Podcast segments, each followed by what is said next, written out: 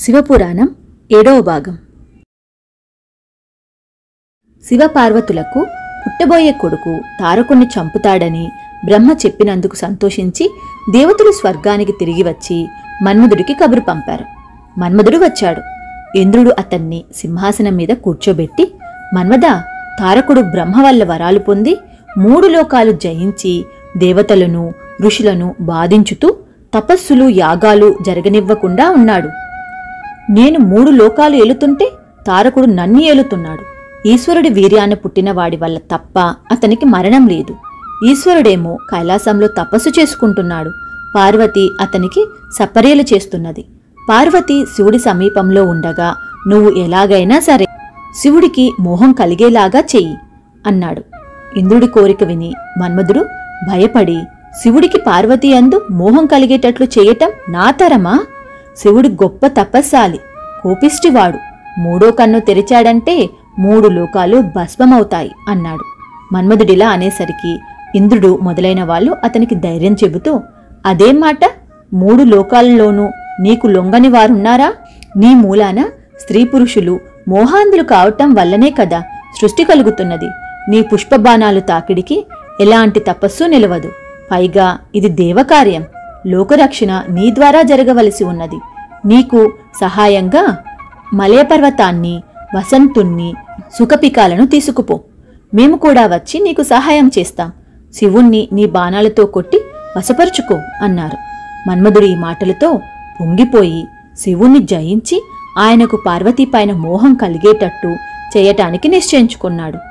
అతను తన ఐదు పుష్పబాణాలను తీసుకొని వసంతుణ్ణి వెంటపెట్టుకొని చిలుక వాహనం మీద శివుడు తపస్సు చేసుకుంటున్న మారేడు వనానికి వెళ్ళి ఒక రహస్య ప్రదేశంలో దాగి పార్వతీ రాక కోసం ఎదురు చూడసాగాడు. మన్మధుడు ప్రవేశించగానే మారేడు వనం వసంత శోభతో నిండిపోయింది.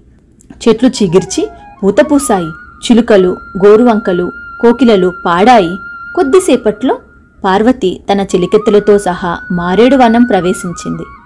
వాళ్ళు తమ వెంట పుష్పాలు ఫలాలు సుగంధ ద్రవ్యాలు తెచ్చారు. వనం పూర్తిగా మారి ఉండటం చూసి ఆశ్చర్యపడుతూ పార్వతి శివుడున్న చోటికి వెళ్ళింది. పార్వతిని శివుడు కన్నెత్తి చూశాడు. పార్వతి కొత్తగా కనబడింది. వనమంతా వింతగా కనపడింది. కాని శివుడు ఈ మార్పుకు కారణం ఏమిటని ఆలోచించక మళ్ళీ కళ్ళు మూసుకొని తపస్సులో మునిగిపోయాడు. పార్వతి రోజూలాగే శివుడికి షోడోపచారాలు చేసి వందనం చేసి ధ్యానిస్తూ శివుడు ఎదుట నిలబడింది. అప్పుడు శివుడు ఆమెను మళ్ళీ చూసి ఎన్నడూ లేని మోహావేశం చెంది అలాగే ఆమె కేసి చూస్తూ ఉండిపోయాడు. పార్వతి శివుడి వద్ద సెలవు పుచ్చుకొని వెనక్కు తిరిగి వెళ్ళిపోసాగింది. శివుడు మళ్ళీ కళ్ళు మూసుకున్నాడు. ఆ సమయంలో మన్మధుడు తన పుష్పబాణాలను ఒకటొకటిగా శివుడి హృదయానికి గురిపెట్టి కొట్టాడు.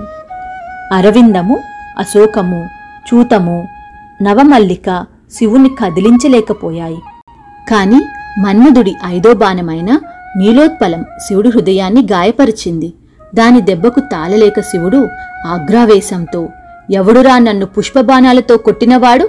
అంటూ లేచి నిలబడి మూడో కన్ను తెరిచాడు. శివుడు మూడో కన్ను తెరవగానే అందులో నుంచి అగ్నిజ్వాలలు బయలుదేరి వనమంతా ఒక్క క్షణంలో బూడిదైపోయింది. దానితో పాటే మన్మధుడు కూడా బూడిదైపోయాడు. దేవేంద్రుడు మొదలైన దేవతలు శివుడి ఎదుట వచ్చి స్తోత్రపటాలు చదివి ప్రసన్నుని చేసుకున్నారు. ఆయన తన మూడో కన్ను మూసి అగ్నిజ్వాలలను ఉపసంహరించాడు. అప్పుడు మన్మధుడి భార్య అయిన రతీదేవి శివుడి ఎదుటకు వచ్చి సదాశివ నా భర్త వల్ల ఏ తప్పు లేదు.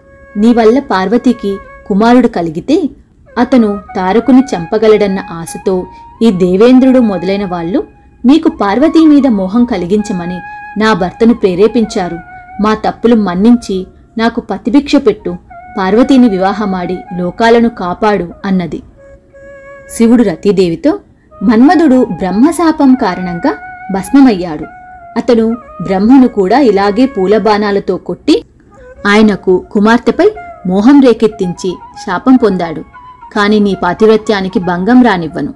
అతను లోకానికి శరీరం లేనివాడైనప్పటికీ నీకు మటుకు శరీరంతోనే కనిపిస్తాడు. అతడికి ఇప్పుడే ప్రాణమిస్తాను అన్నాడు. తరువాత శివుడు తపస్సు మాని కైలాసంలో తన రుద్రగణాలతో కొలువు తీరి అగ్నిని పిలిచి అగ్ని ఇక ముందు నువ్వు వృక్షాలలోనూ పర్వతాలలోనూ సముద్రంలోనూ కనబడకుండా దాగి ఉండు అని ఆదేశించాడు.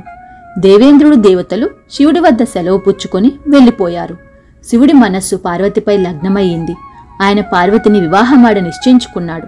శివుడు వనాన్ని మన్మధుణ్ణి భస్మం చేయటం కల్లారా చూసిన పార్వతి భయపడి తన చెలికత్తెలతో సహా పరిగెత్తుకుంటూ ఇంటికి తిరిగి వచ్చింది.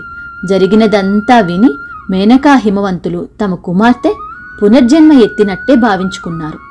వాళ్ళు పార్వతీని ఊరడించి ఆమె భయం పోగొట్టారు. పార్వతీ మట్టుకు శివుడి కోసం విరహం చెంది బాధపడసాగింది. ఆమెకు శివుడి ధ్యాస తప్ప మరొకటి లేదు.